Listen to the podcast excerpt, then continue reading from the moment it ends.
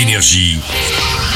Signe News. L'événement à Cannes, c'est le nouveau film de Quentin Tarantino avec Brad Pitt et Leonardo DiCaprio, rien que ça. Je n'ai jamais vu quelqu'un aussi bien joué de toute ma vie.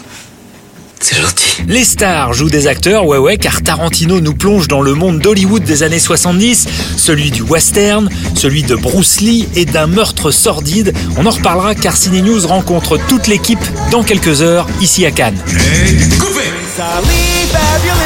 Will Smith en bleu et qui chante pour Aladdin, c'est aujourd'hui dans le nouveau Disney, une comédie musicale live adaptée du dessin animé bien sûr. C'est ton meilleur ami. Le mois de mai est très musical au ciné car après Aladdin, ce sera au tour de Rocketman et d'Elton John d'avoir sa comédie musicale. Un film qui lui a déjà fait chanter tout Cannes. Allez, je vous laisse avec le génie et je retourne sur la croisette. Tu sais vraiment pas qui je suis? Le génie, les souhaits, la lampe, y a rien de tout ça qui te parle. Énergie. Signe News.